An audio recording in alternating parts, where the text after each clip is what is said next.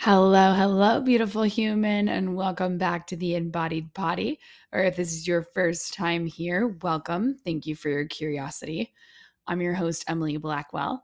I'm a Chicago based yoga instructor, women's embodiment coach, spiritual teacher, and newly claimed breathwork facilitator. And I am so grateful for you and your presence. I say this pretty much every episode, but truly, if it wasn't for your presence, your time, and attention, I don't know what purpose this podcast would serve. Uh, it means so much to me that you're here, that you're willing to listen and to learn. And with that being said, if anything in this episode or any episode of this podcast inspires you, motivates you, strikes a chord, or triggers any sort of emotion, please know that I want to hear about it. It is an honor to be here and to share with you, and I love hearing from you. So reach out to me. Send me a message on Instagram, right? Emily Blackwell Yoga. If you're not on the gram, hit me up via email, emilyblackwellyoga at gmail.com, or find another way, give me a Google. I'm very findable, searchable. um, something to note about this podcast it's very candid. I try to do minimal editing unless I have a thousand ums in an episode, which I'm working on. But the purpose of me having this podcast is to share authentically the things that inspire me, that motivate me, and that I believe will do the same for you. So, um, yeah, it's real, it's raw, it's authentic, and I'm looking forward to sharing this episode and future episodes with you. So, let's dive in. It's kind of hard to believe that I'm turning 30 in one week. This podcast is scheduled to be released on my birthday. So if you're listening on March 26th, it's my 30th birthday, and I'm currently in Guatemala, hopefully unplugged from all things technology and regular everyday life. I mentioned in an email recently about having feeling a certain type of way when I like I've been telling people like, "Hey, I'm about to be 30." And they go, "Oh my god, you're such a baby."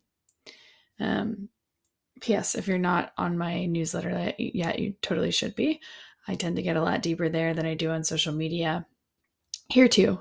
Um, but I used to usually share a lot more personal details and lots of good stuff on there. So if you're interested, there's the link in the show notes for you to subscribe.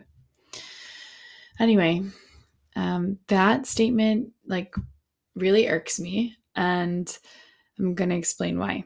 So, if you're like me and you've lived a thousand lives in a very short period of time, you may understand why I feel super unseen by that comment. Like, I understand that most people are really trying to be nice and trying to make me feel, quote, like better about turning 30 as if that's necessary. but I suppose for some, it might be a struggle to accept aging. But for me, it's honestly super exciting. And I feel like turning 30, everything feels a lot more solid and steady. Um, I definitely feel like the most grounded I ever have in my life. And I'm super grateful for that. And I also feel like everything at this point in my life, like, sort of makes sense now. Um, if you don't know me, I have a really long story and I'm going to share it today. And um, I'm both like excited and also really nervous to get really open about it. But for me, like where I am in my life now, I feel like I have a pretty solid understanding of why things have unfolded for me the way that they have for the most part, and how my story has played a role in how I show up today, because that's truly what it is for all of us. Like our stories have shaped us, and being conscious of that which has happened to us is truly the path the ultimate pathway to healing. And for me, the ultimate pathway to self love and unconditional self love. So I think it was last month in February when the 10 year challenge was trending again on Facebook and Instagram again. And though I feel like I, I really wanted to jump on the bandwagon and I like started writing a post about it and I started reflecting and I was thinking like, holy fuck, like when I was 20, like I can't even I just I can't even believe where I was back then. Um, but I decided not to do it and to save it for now because I knew that I was turning 30 and entering a whole new decade of my life. So I'll be interested to listen back to this podcast in 10 years when I'm turning 40 and see how things have changed. So, my intention for this episode is to candidly and authentically share my story and my life leading up until now, so that you can get like a better understanding of who I am, where I come from, and why I do what I do. So, I think that um, when you know I, i'm very very passionate about encouraging everybody who you know walks in my path uh, students clients friends partners my family members to like understand that we are are we are absolutely without a doubt a thousand percent walking miracles. Our lives are have been long. They're full of they've been full of pain. They've been full of pleasure. They've we've been sick many times right we've been hurt many times and our bodies continue to heal and continue to rejuvenate and revitalize us and it is the most powerful realization that i've really ever had and um, you know sometimes i feel like when I'm teaching or speaking to clients that it can come off as something like kind of preachy and just being like, feel gratitude for your body. And maybe that's my own personal, like, whatever with that. But, um, but this is why. This is why what I'm about to share with you. So, this is somewhat like an abridged memoir because I'm sure that I'm going to forget details. And honestly, there's a really big potential that I'll come back to this somewhere in the future and have a whole new perspective on it, right? As I continue to heal and um, uncover and just get to know myself more and more and more because, you know, getting to know ourselves is a lifelong journey. But for now, this is where I am. And truly, this is my journey to embodiment. So I'll start by saying that if it weren't for the embodiment practices and aspects of yoga, breath work, tantra, coaching, and somatic therapy, that I definitely wouldn't feel as safe and confident to share as vulnerably as I do here on my podcast in the way that I write, in what I share, um, digitally, like virtually, and in person. And I try to show up authentically every day in order to just inspire others to do the same. Because, like I said before, we're all just truly miracles. So, these are the practices that have really uh, helped me become conscious of how, in times past, I've harmed myself right? With attachment to identities, with toxic behavior patterns built on negative self beliefs and harmful self talk. And I've held myself back with years of self sabotage and and how I've been able to alchemize it all, you know, and to empower myself to heal each layer of who I am and every single fiber of my being. I'm working on it every day, but I've I've done a lot of work and I'm really proud of myself. And I'm turning 30, so I have the right. I feel like I feel super empowered to just be like, fuck yeah, this is where I am.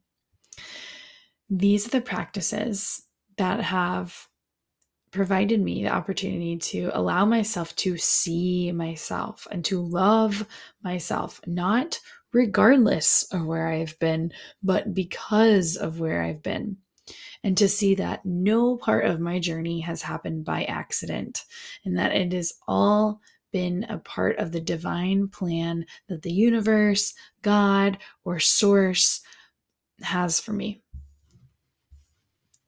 So, I'll make a disclaimer before I get into it that I don't believe that anyone who has actually played a role in my story is at fault or deserving of punishment or bashing because I believe deeply in my heart that we all do the best that we can when we are conscious of our choices and the impact that they have.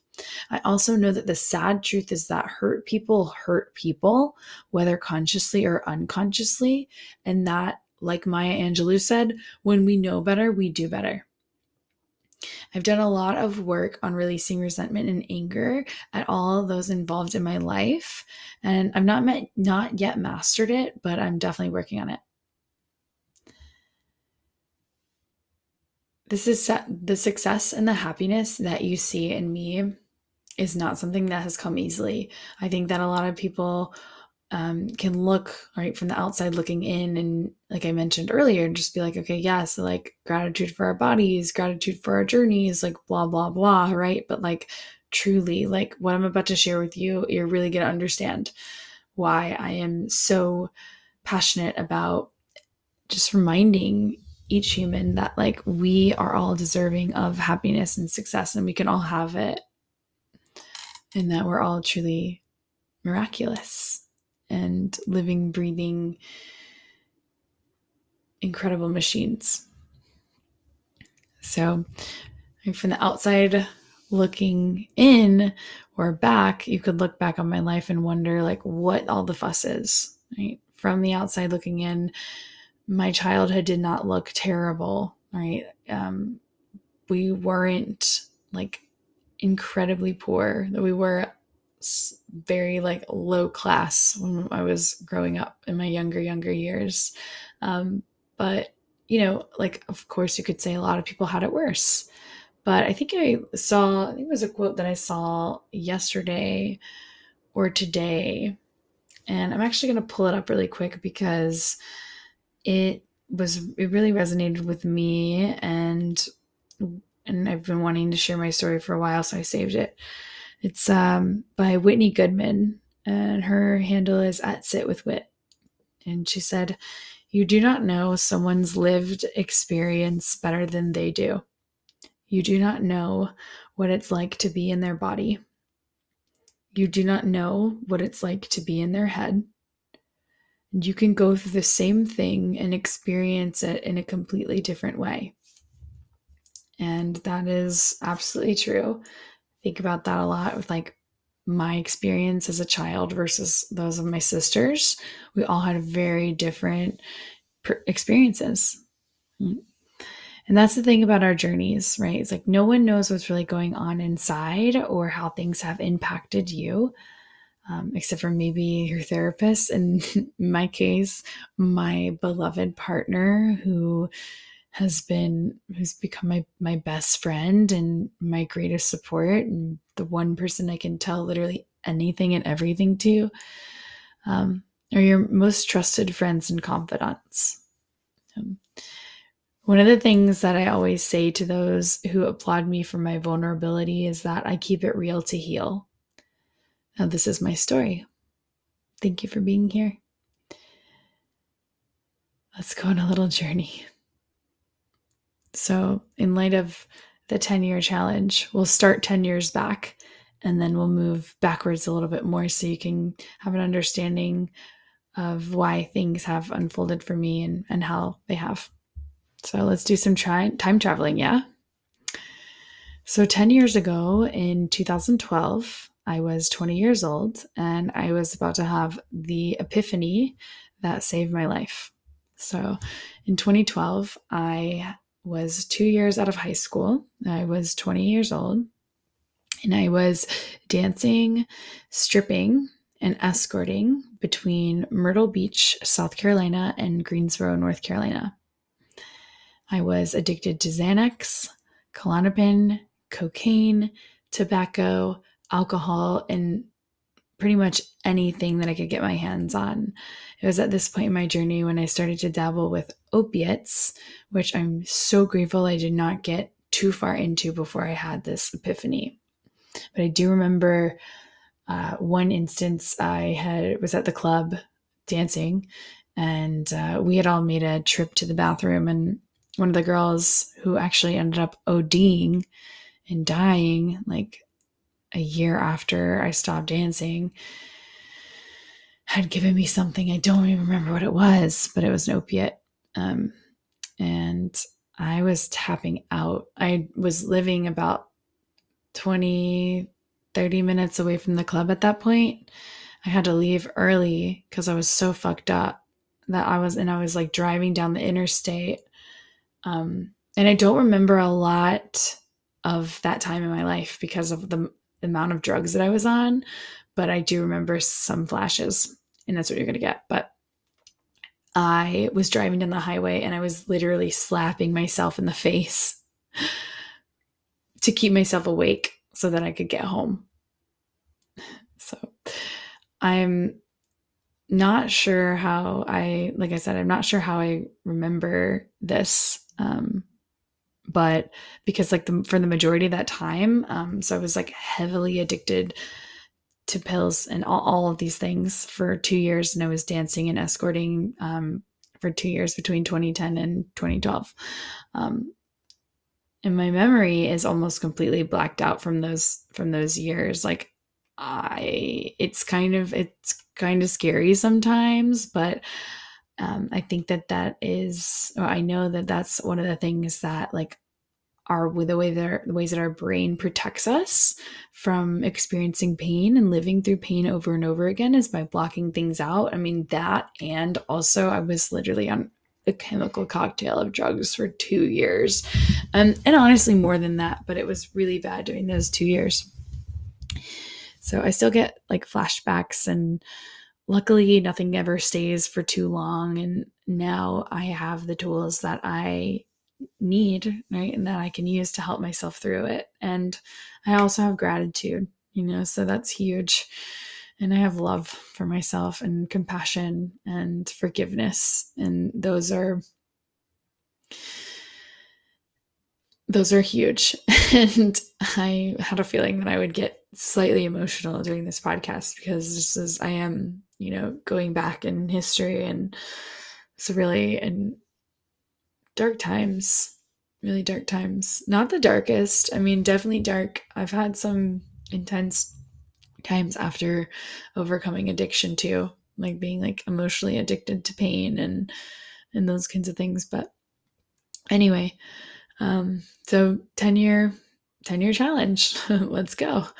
Um, I was dancing down at Gold Club in Myrtle Beach. And I remember the first time that I went down there, I was living in Greensboro and I went down there with some friends and we made like bankroll the first night. It was during golf season and I was like, "Hell yeah, this is what's up." like let's go make money. Um before before I was dancing actually, I was escorting and um honestly, I'm like I I got into I got into pills like really early um in like high school and and it just it never I, I never caught myself. My parents um, were pretty either oblivious or they didn't really want to deal with it. Um, we lived in a nice neighborhood. Like we lived, I went to a pretty decent school, and we lived in a small town, and there wasn't much else to do except for to get fucked up. Um, and it just went way downhill. I don't know if I hit it well or what happened. Um, I mean, to be fair, my parents were going through divorce when I when I started getting really bad into it, and um, my dad is an um, an addict himself, and he's he's doing great now. But um, at that time, when my mom left, he got back into um, pain pills and alcohol, and we were very like self reliant on each other. Like we knew that we were both like addicted to shit and very like what's the word? Um we just enabling enabling that's the word. Um so yeah and i guess like i was working and like i my memory is like not exactly clear about how everything unfolded how i got into escorting and stripping um, off the gates um I think I knew that like some girls in my um, friend group at the time had like sugar daddies, and I was like, yeah, that's that's sick. I don't have to do quote work right to make a fuck ton of money, and I mean whatever, right? I was super doped up, and I had zero self worth, and that's not to say that like people who you know do sex work now um, like nothing against that right? Like that can be really empowering for many people uh, but it wasn't for me at that time. I was young. I had no idea what i was doing.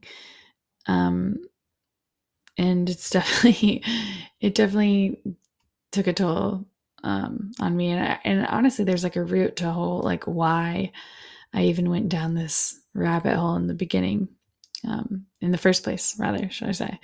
Um, but I'll get to that later. So, 10 years ago, I was dancing in Myrtle Beach, and I remember, um, and all this is to just to remind you like, you never know what somebody's story is, you know? You just don't. Um, so, like, telling people, oh, like, you're such a baby, like, thanks, but no thanks.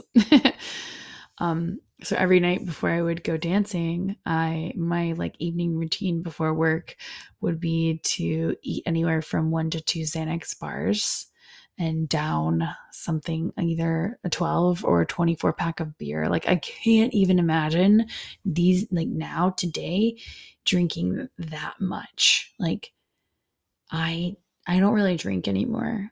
Almost never. Um, just because I'm like super sensitive to it not because I have anything against it, but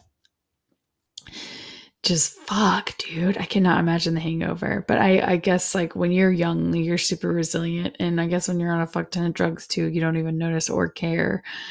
Um, but yeah, I would drink like I would take a bunch of Xanax. I would drink a 12, 24 pack of beer as I was getting ready.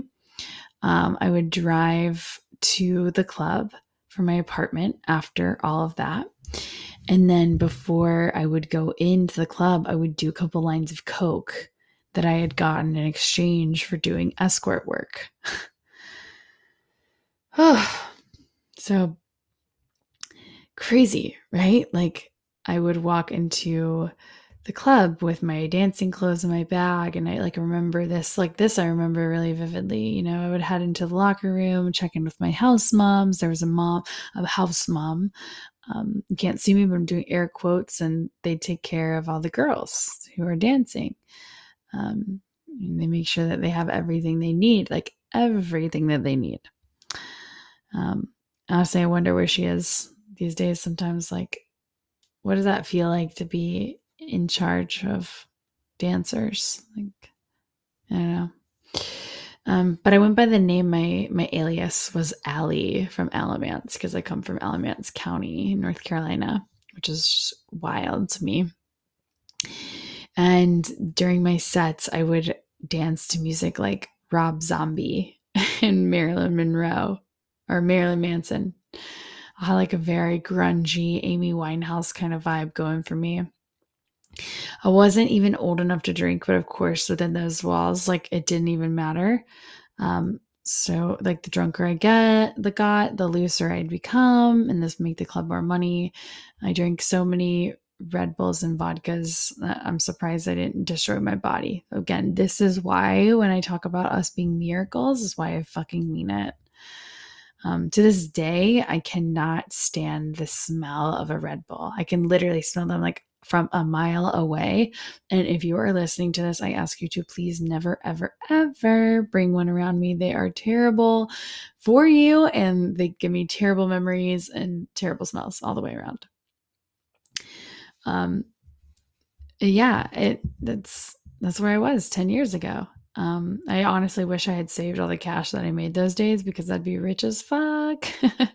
not to say I'm not abundant now, but just thinking like, wow, like you know, like this kind of work can be very lucrative. And it's just too bad that it went all up my nose and down the drain in pills.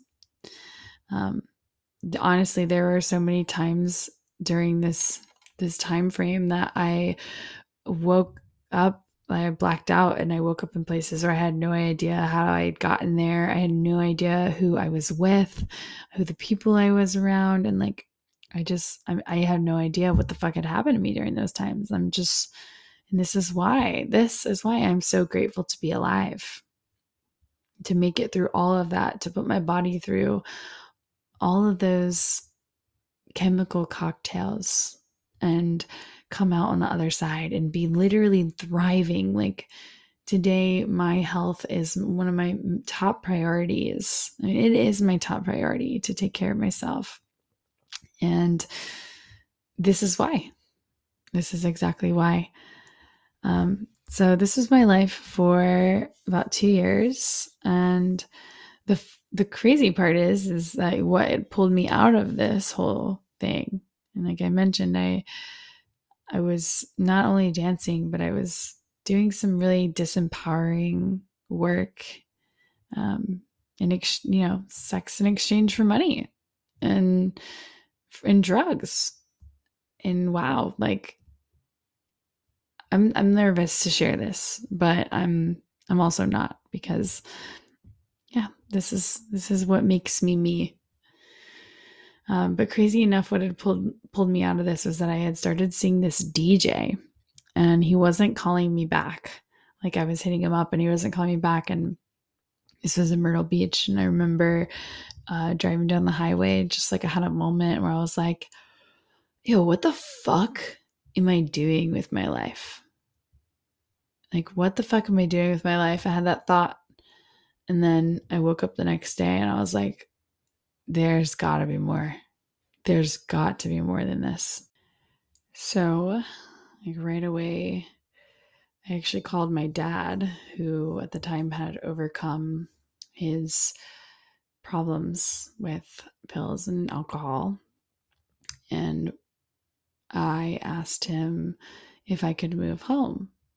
And he was like, Yeah, please. Like, of course, you know, like I had told them that I was cocktail waitressing, but they weren't stupid, you know, again, but I do think that they avoided the truth or just played dumb. Um, but yeah, at that point, he had gotten like sober and I had a safe place to return home to. So, like I mentioned earlier, I actually developed um, my addictions to cigarettes and pills and alcohol by the time I was 16. So, my parents were getting divorced and like I had little supervision. I just kind of went wherever and did whatever I wanted. One particular friend of mine and I would steal Xanax from her mom's purse, and then we'd go steal shit from stores and from people that we knew. Is terrible. If you've ever been addicted to Xanax or no, you know, obviously like addicts, and would steal, steal, steal, take, take, take. Um, not willing to work, you know, not willing to work for what you want. Um, it's truly a miracle that we never got caught by the police. Um, but we definitely ruined some friendships that way, for sure. For sure.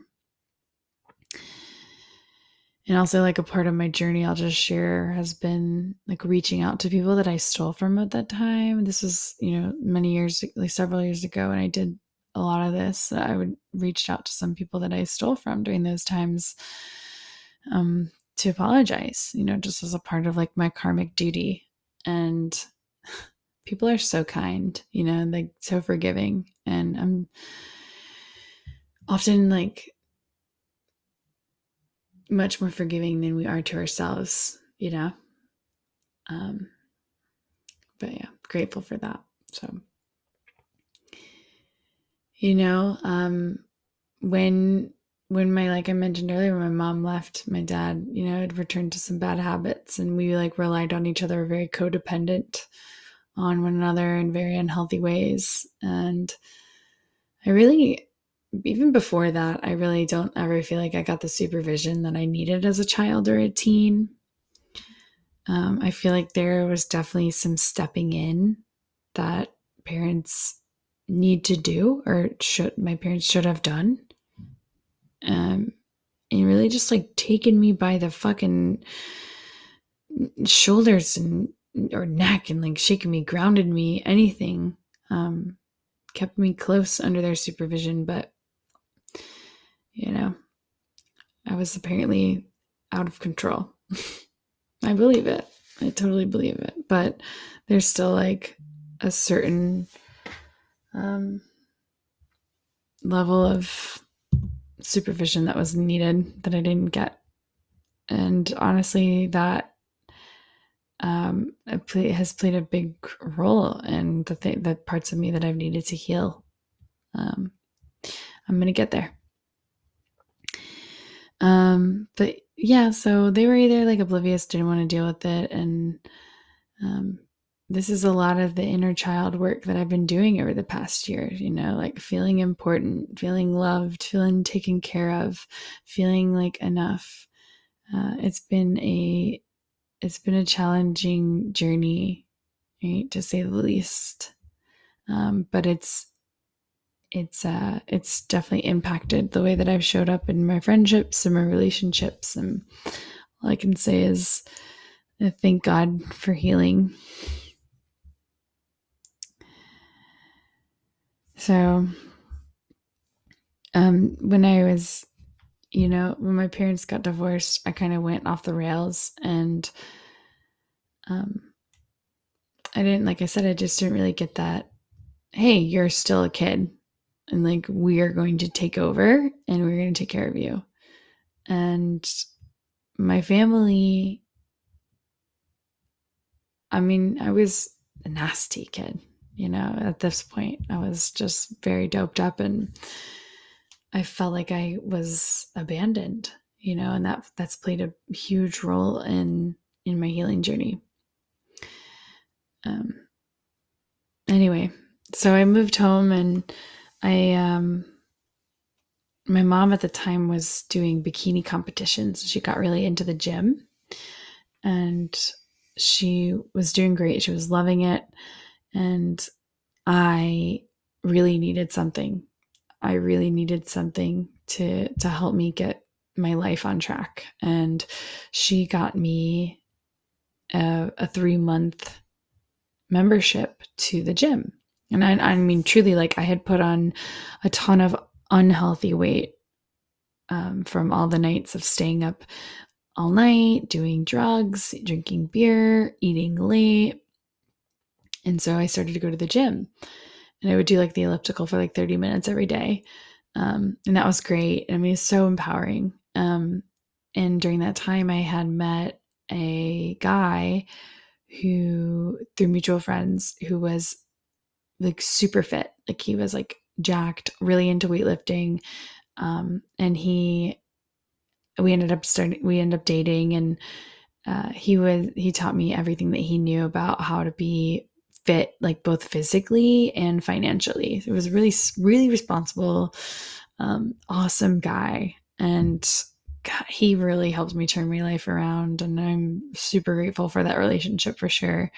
Um, he taught me how to like build my credit and um, just take care of my body and why that was important. And he helped me to cultivate a true sense of self worth you know, when I started going to the gym and, you know, cultivating healthy habits, I started releasing those quote friends, right, who were either still dabbling in drugs or like some of them were like making fun of me for getting healthy. And, you know, he was like, yeah, like that's not right. Like you deserve like good people in your life. And yeah, it was, it was so empowering. Um, I had no idea what boundaries were at that point, but I was setting them um, so it was really cool. Like at first I got like super into it. I was drinking protein shakes. I was eating grilled chicken, right? Like doing all the things that like fit people did. Um, and it was great. Uh, and then it started to become toxic too. So like remember like as with somebody with an addictive personality, I tend to go all in with things. And I adopted this like get fit or die trying mindset, and it took over like in a really harmful way. So this is uh, where about my um, my disordered eating developed. And I started counting calories, um, and I started compensating food with exercise. Um, obviously, I had been, you know, an addict. I had a reputation uh, in my hometown for just, you know, whatever you want to call me a hoe or slut, an addict, a fuck up. And so this is like my chance at this point in time to like prove myself to my to myself and to everybody else. Um, I was never uh, skinny in high school or in uh, like middle school. Um, I always wanted to be, but um, I wasn't. And at this point in time, I ended up getting like super ripped and like really tiny, like tiniest I've ever been. And I lost all sense of self love and unless I was the skinniest version of myself. So you can imagine, you know, the the mind games that were going on at that time. So during that relationship, um, which I'm really grateful for, um, there was also, you know, cons to it. Uh, with a lifestyle like that, my personality really took a 180 degree flip. So I went from stripper to Susie homemaker, and it worked for a while until it didn't. Somewhere along the way, I lost a sense of who I was. Although, like, maybe I didn't even know who or what that was. I, I mean, I didn't, but I just knew that something was off and then I wanted more.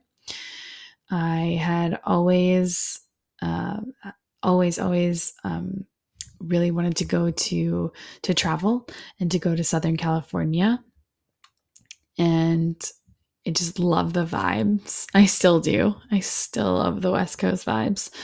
Um, so I decided I wanted to travel and see more of the world. So I uh, booked a solo trip to visit a friend that lived in San Diego um, at the time I was still in this relationship. And um, after I after the trip, I came back with a newfound sense of self and adventure. And I, you know, I loved the guy I was with, and I was like, hey, like, I can't stay in this in this town anymore. There's nothing here for me. Um, let's move. Like, let's go. And he wasn't into it, and so I was like, well, I we can't be together. Like, I just I need to I need to make shifts. I need to make changes. Um, I didn't move away right away, but um, I knew that it was time to end that relationship. So um, it was really hard, though. That was a really hard breakup. It was my safety net. And again, just like he was the kind of that person that that brought me back to the life and, and helped me put my life on track. Um, but I embarked on a new adventure. I had empowered myself enough and I was I've always been very independent. I'm an Aries, so naturally naturally I can tend to take care of myself a lot and um, I'm, I'm, grateful for that. It can be kind of a toxic quality sometimes, a little too independent, you know what I mean? Not asking for help and all that stuff, but um, it's served me really well over the years. So, um, amidst my return back to my hometown, I actually returned to college too. Um, and I ended up majoring in Spanish as I always loved language, the vibrancy of Latin American culture, food, dancing, colors, etc., etc. So I was studying Spanish in college, and fast forward to 2016. So this was about four years of 2012, it was like October 2012 when I returned home after dancing. Um, dated that guy for about three years. So 2015. And then in 2015, I moved out, got my own apartment, apartments. Um, and then I was studying and still working out, still doing the things. Um, but in 2016, I graduated and I uh, was really good at speaking Spanish. Like I, I love speaking Spanish. Um, but I had only taken classes in, in school. And I was like, yeah, I want to do an immersion. I want to do something where I put myself into a Spanish speaking country and only have to speak Spanish speaking Spanish, Spanish speaking Spanish, only speak Spanish for some time. So I found a work exchange at an eco farm in Costa Rica. And I got to tell you, I didn't know anything about Costa Rica. I had considered going to Colombia because I had some extended family over there. My aunt married a Colombian man and he had family over there. Um, but I just picked Costa Rica on a whim, legit on a whim. My sister and I were actually in London when I decided when I picked the place that I was going to stay. And again, just like a decision that changed my life forever. Forever, forever, forever. So I worked in an eco farm called Rancho Margot. in Arenal volcano um, or Arenal, so La Fortuna area, more like in a smaller town called El Castillo. And at the eco farm, I studied my Spanish so hardcore. I was really big into index cards. And so I would like work with the maids and I would work in the kitchen. I would work in the garden. I taught English to young children. I would take my index cards with me everywhere I went and be like, okay, for example, like with the maids, I'd be like, what is this thing called in Spanish? How do you say this in Spanish? I the broom. The broom is la escoba. Okay, la escoba. Okay, so what do I do with the broom? What's the verb? So I would learn the verb. You sweep, barrer, and then I'd be like, cool. And then I would conjugate the verb in like my index cards. I still have all of them. And oh, gosh, those were really good times. Really good times. Um, but it was there that like my health journey took a holistic turn. So at the eco farm, we grew food from the garden and we would eat it. So we would plant it, watch it grow, take it to the kitchen, rinse it off, cook it, whatever, whatever, eat it. Um, and then that that space also offered two yoga classes a day, which is where I took my first yoga class ever. Um, and it was in my first yoga class ever was the first time that I had ever landed in my body, like for real. And I remember I was in a child's pose. I don't remember what the teacher said, but she was reading something really beautiful or just said something really mindful. And I dropped into myself for the first time in my life. And it was like healing, like healing started happening right there. And I'm getting chills just thinking about it because I can remember so vividly just thinking to myself, like, wow, I I can love myself like I can move my body in ways that feel good because at that point I was still doing the calorie counting, I was running, you know, way too much. I was just over burning out my body constantly. And when I went to Costa Rica, it was like I didn't have the opportunity to really do that. I was running and stuff like but it wasn't the same. It was just the energy of the space is so much more like earthed and I mean naturally, right? Like so much there's so much nature there and just much more relaxed and like sleep in and go to bed early and the sun sets at like five over there. So um, people tend to go to bed earlier wake up earlier. This is a very different lifestyle. Oh, excuse me than i was used to. Um, but my life changed you know and at that moment when i was in child's pose, I knew immediately that that that that that this was exactly what I was meant to do. Exactly. I didn't know how yet or what, but I was like, "Oh, yoga. oh my gosh." You know. Oh my gosh. that same teacher ended up um, teaching me how to chant. We t- we chanted um, what was it? Nam Myoho Renge Kyo. She was Buddhist. Um, and I don't remember exactly what it means, but I have. She actually wrote it out for me, uh, the the chant and the meaning, and I have it framed, actually in my yoga room where I'm sitting. It's just around the corner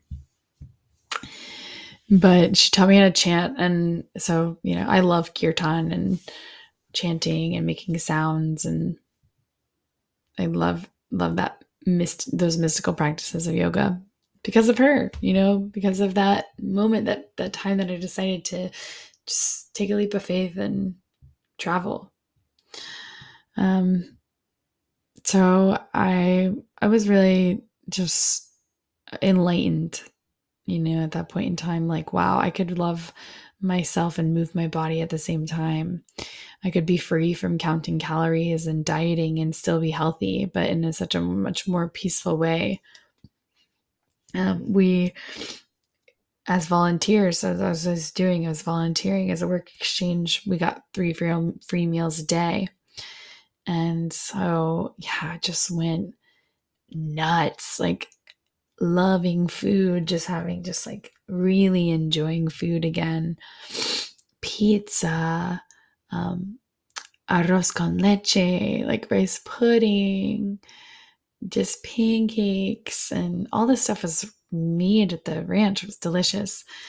And at that same place during that same month, I met um, two really important people in my life. One is my best friend, Paige, who now lives in Denver, but uh, I met her there. We ended up sharing a bunk bed for three weeks um, in Costa Rica at that time, and then it turns out she was actually from Indiana and had lived in Chicago. She went to the Art Institute, and um, she had moved back when I moved to Chicago back in 2017 she and I ended up getting an apartment together for six months, which was just so super, as she would say, very kismet.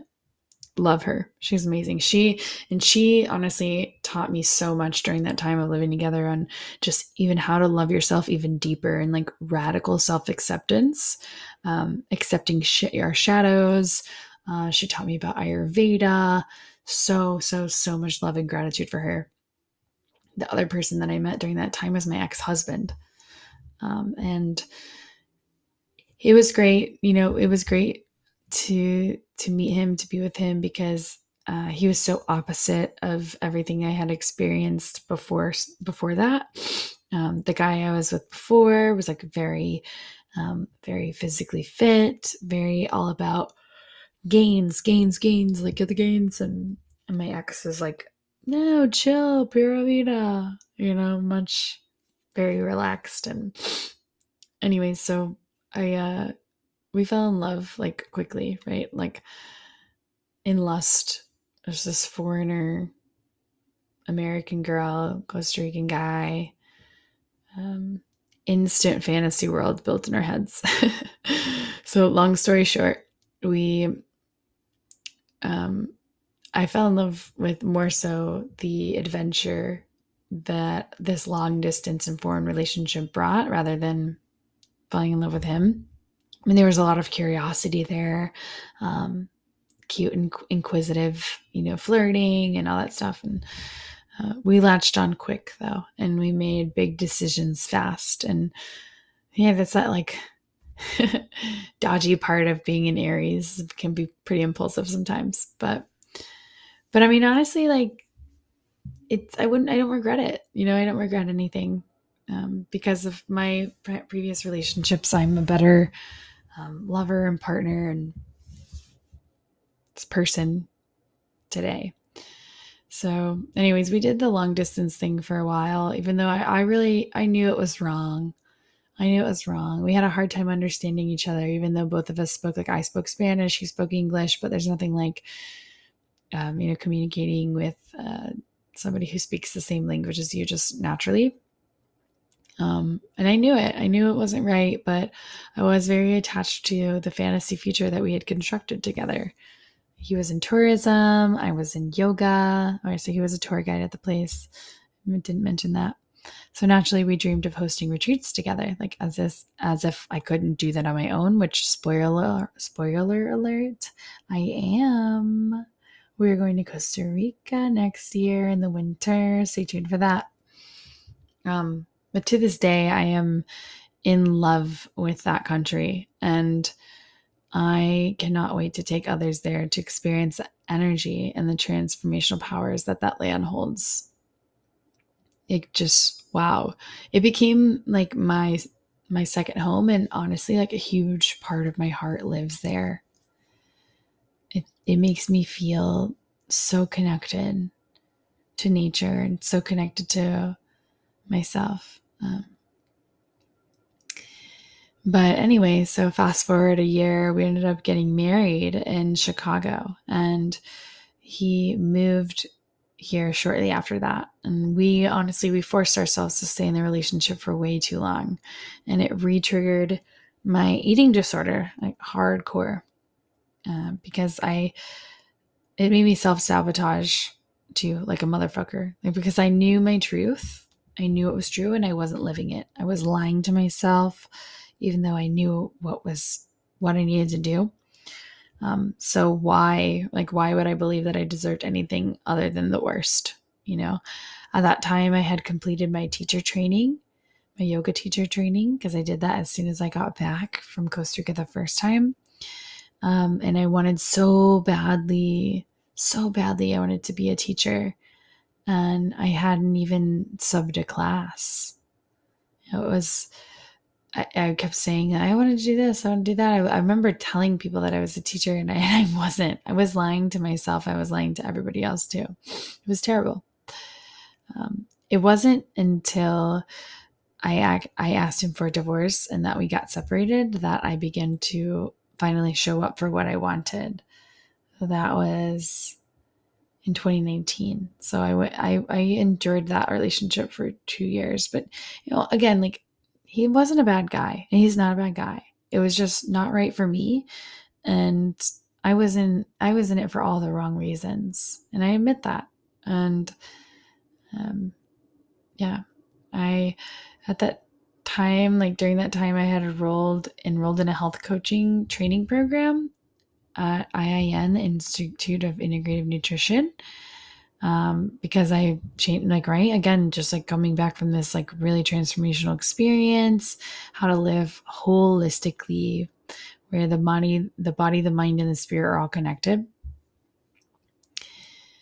And um, I finally started dabbling in coaching and teaching classes.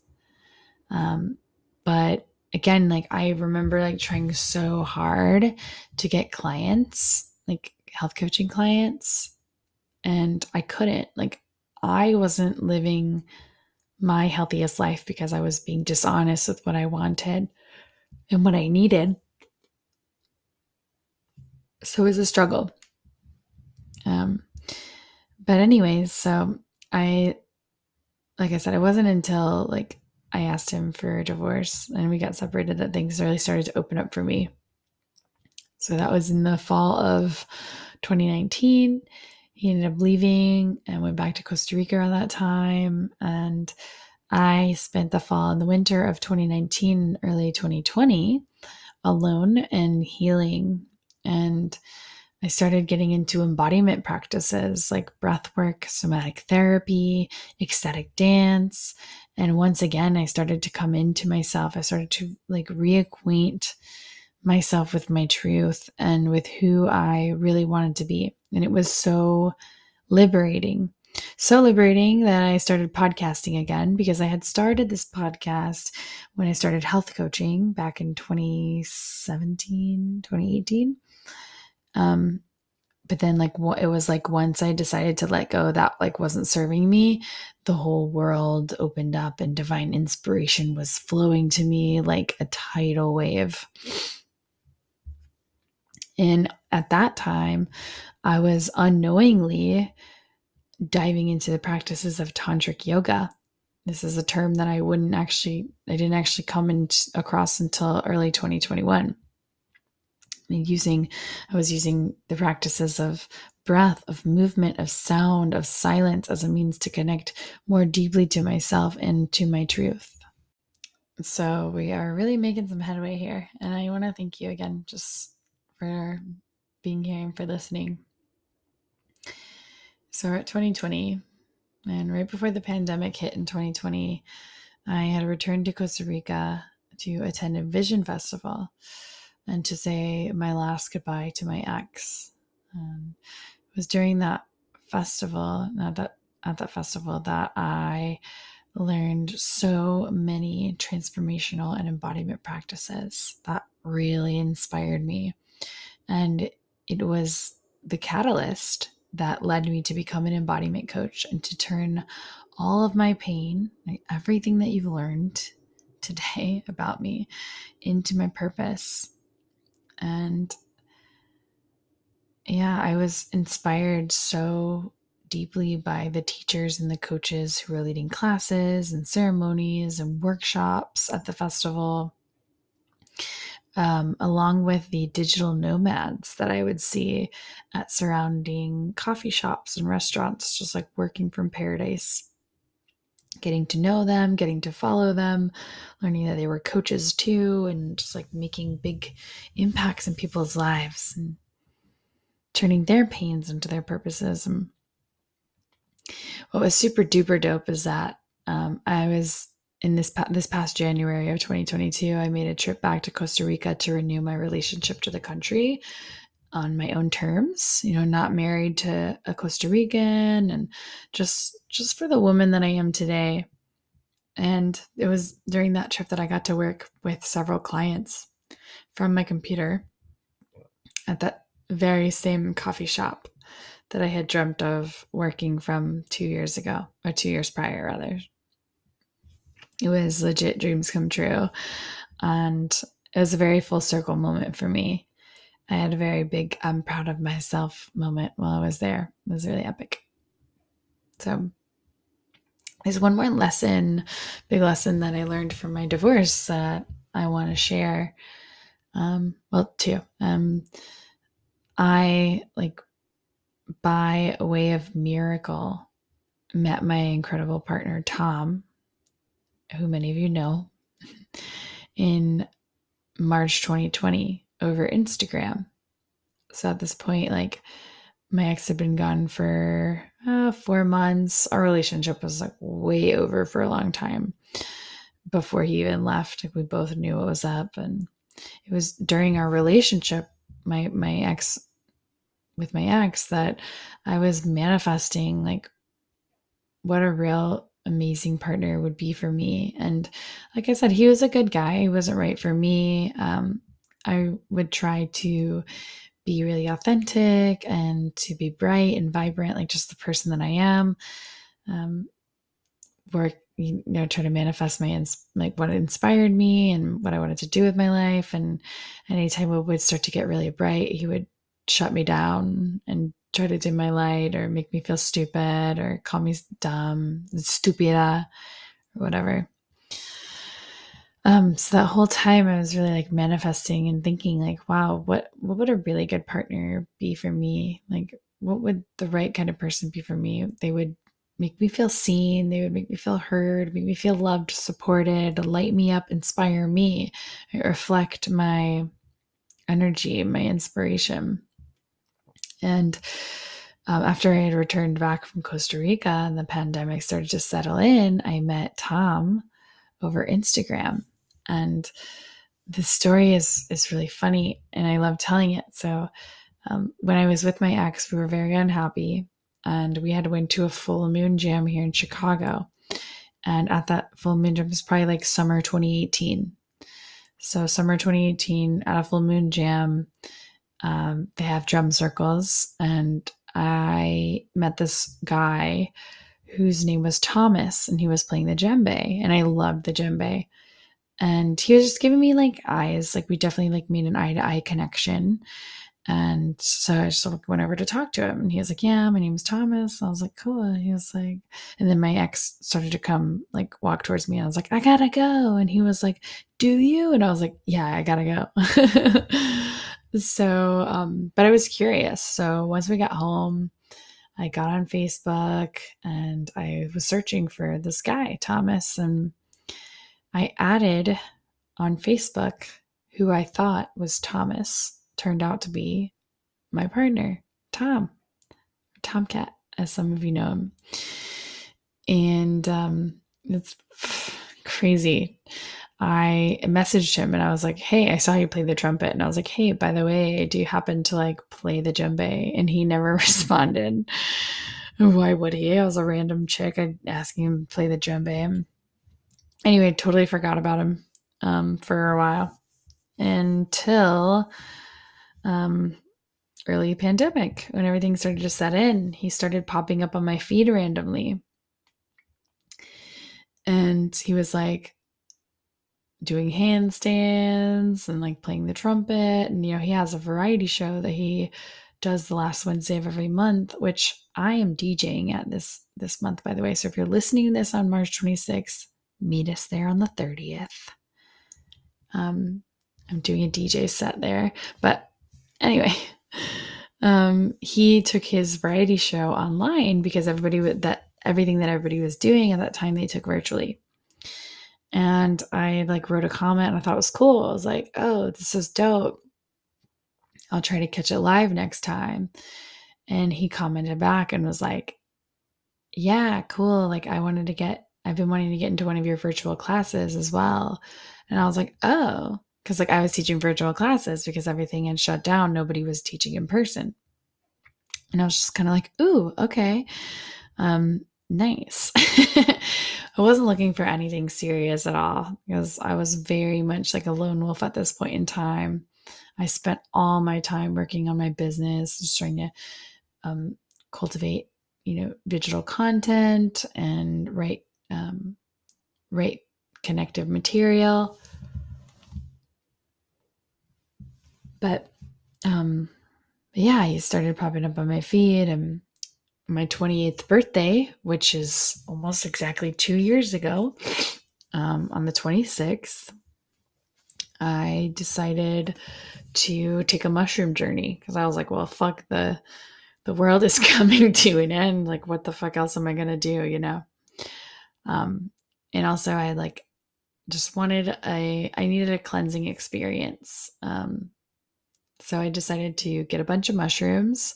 And I was actually on my cycle at that time. And one of my sacred rituals for when I'm menstruating is to make a homemade chocolate. That's just cacao butter, cacao powder, maple syrup, and sea salt. Um, this time I made it, uh, made mushroom chocolates for myself. So I stayed at home all day on my 28th birthday, ate a bunch of mushrooms, did a bunch of yoga, journaling. Um, this at the this time this was where my old um, brand embodied babe was born and towards the end of my journey uh, spirit source god the universe whatever you want to call it called to me and was like hey go message that that guy that trumpet cutie as i say so I did. I went and I um, like floated over to my phone, and I I had met sent Tom an Instagram message, and I was like, "Hey, you interest me," and he was like, "You interest me too," and I was uh, t- tripping on shrooms, so I was like. let's FaceTime. And he was like, okay, I can't tonight. I'm actually going out to dinner with my parents um, tomorrow. Like, cool, tomorrow. So turns out that they were going out to dinner for his mom's birthday. So his mom and I, Tom's mom and I share the same birthday. and who, she's a magical woman, by the way. And his brother, his birthday is March 25th. And then his dad's birthday is March 28th. I was like, okay, this is crazy. Um, but right away, we when we FaceTime the next day, it was like, insta love, like just instant connection. Conversations were incredible right away. He made me feel all the ways that I had always desired to feel by someone just seen, heard, loved. He was present with me with the things that I say. And I was just like, whoa, this is really amazing. Um, so we FaceTime dated for like three weeks because at that point nobody was seeing each other. And then we spent one month dating in person. And this is this is a really big lesson that I'm going to share. So we stayed in person for like a month. And because I was going through separation and waiting for my divorce to be finalized, I had created this idea in my head that um, I what I didn't deserve love at that time and I left and I moved away. I moved to Asheville, North Carolina, uh, which is where one of my my grandmother has a small cabin there. Um, it's like a vacation home. So I decided to go and live in Asheville for a bit, and I left. I left and um, packed up all my stuff, and I said my goodbyes, and I uh, yeah, I left. I left Chicago, and I was only there for a month um, because the moment that I left and got to Asheville was the moment that reality really set in that I had just left the love of my life and my entire community my career, and everything that life gave to me and life had gifted to me here in Chicago. And um, I became deeply depressed and um, what the fuck did I do? And um, you know, the the the real thing that led me to leave were these uh, traumas that I have had um, cultivated over my my childhood, over my in my teens and my early adulthood. Um, that fear of abandonment, know, fear that I didn't deserve love, um, you know, because nobody was there for me when I was younger. My defense and protection mechanism was, is to leave a situation before I get hurt and be the lever, be the one that flees so that I could avoid all pain, which, as we know, that's not possible. Pain is inevitable. The suffering is optional. I actually have that tattooed on my side. I got that tattooed when I was 18, not even knowing what the fuck I was about to go through. Right? Um, and it's just crazy. Like, those were that in that moment in 2020, till June, June 2020 is when my my greatest traumas were exposed. Like I was gonna, if I'm gonna get hurt, like I better leave first.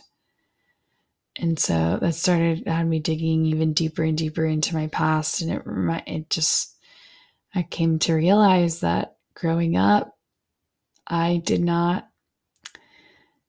receive the the interest that I deserved. Um, not so much from my from my mother, but from my father. Um, and again, like people, everybody has their own their own traumas and um, ways of doing things because of how they grew up or how they were treated or how they think family is supposed to be, right? Not everybody is doing this shadow work, looking in. Um, but, you know, my early childhood, I, uh, my dad was emotionally unavailable. Um, after I turned like six or seven. And again, that's just a lot because of the things that he was going through. Like, you know, his mom died and um his his childhood was very different. And but yeah, I um wasn't um didn't participate in my recreational events. I, I never was picked up from school on time. Um, these kinds of things. And then, of course, like moving up and on to my teen years when I was just partying and becoming heavily addicted to drugs without any supervision, like I needed them. I needed my parents during that time. And again, like when we know better, we do better. I truly believe that. And I don't blame them because at this point, I'm a conscious person and the healing is in my hands now. You know, um, when I, I think we know when we become conscious of our trauma, if we are, if we are, if we do believe that we deserve happiness, success, love, that we'll do the work that it takes to experience that. And that, that takes a lot of time and like I said, I, I don't have it perfect, right? But I'm working on it. And so I had to do a great deal of healing from that. And to wrap it up, I'll just say that my well, my relationships with my with my parents are are good, are good. I'm really close with my mom. I have a great good relationship with my dad. Um, we're all about to um, my baby sister is going to be giving birth any day now to my first nephew so their first grandchild and um, it's been a blessing it's brought us all together. I can't wait to be an auntie, but just wanted to disclaim that. Just let you know where I'm at. And today I'm I'm doing great. You know, I'm doing great. the lessons that I've learned from all of this, from my story, from my life up until today, um, and when you're listening to this, I'll be 30, is that forgiveness is necessary. Forgiveness is the most important piece of the self love journey of, of, of, peace. To have peace, you must have forgiveness. We must have forgiveness. Forgiveness for ourselves, for what we've done in the past, for where we've been, for who we've been, for how we've hurt other people, and also forgiveness to others, how we've been hurt. And compassion right, for ourselves, for others. When we know better, we do better. Period. When we know consciously, when we are conscious of what's going on, we do better. No matter how much it hurts, this is another lesson. No matter how much it hurts, live in alignment with your truth. We have to live in alignment with our truth. We have to listen to those voices inside the messages our hearts and our bodies and our intuition send us. Because if we don't, we will suffer a greater pain than is necessary and a greater pain than anyone deserves. We will self sabotage, we will hold ourselves back. Another is that love has no timeline we are deserving of love always and forever and any time. We have to be open to it, though. We have to believe that we deserve it. And in order to believe that, we have to look back. We have to we have to become really aware and reflect on our patterns and our behaviors and how we show up in the world and how we show up in our relationships and what our triggers are and what our impulses are and what our behaviors say about how we feel about ourselves in the inside. And so, this is why when someone says, Oh, you're just 30, you're such a baby. No worries. Yes, I know I have a big life ahead of me. Trust me. I know that this healing is not over and that I will experience pain again. I know that for sure.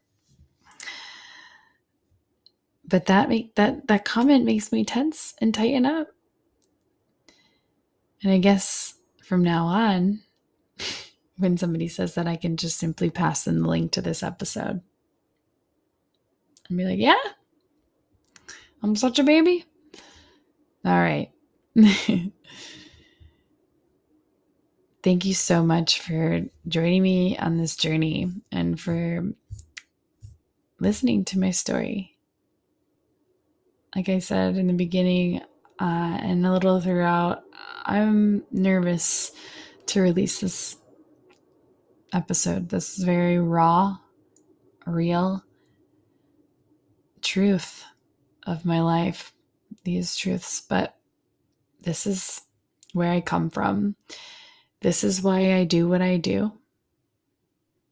This was all my path to embodiment, to living in my power, to living in my truth. I'm working on it every day. And I know you are too. Thank you, thank you, thank you for being here. Thank you for listening. Thank you for being a part of my life, of my journey, and supporting me. I'm truly grateful.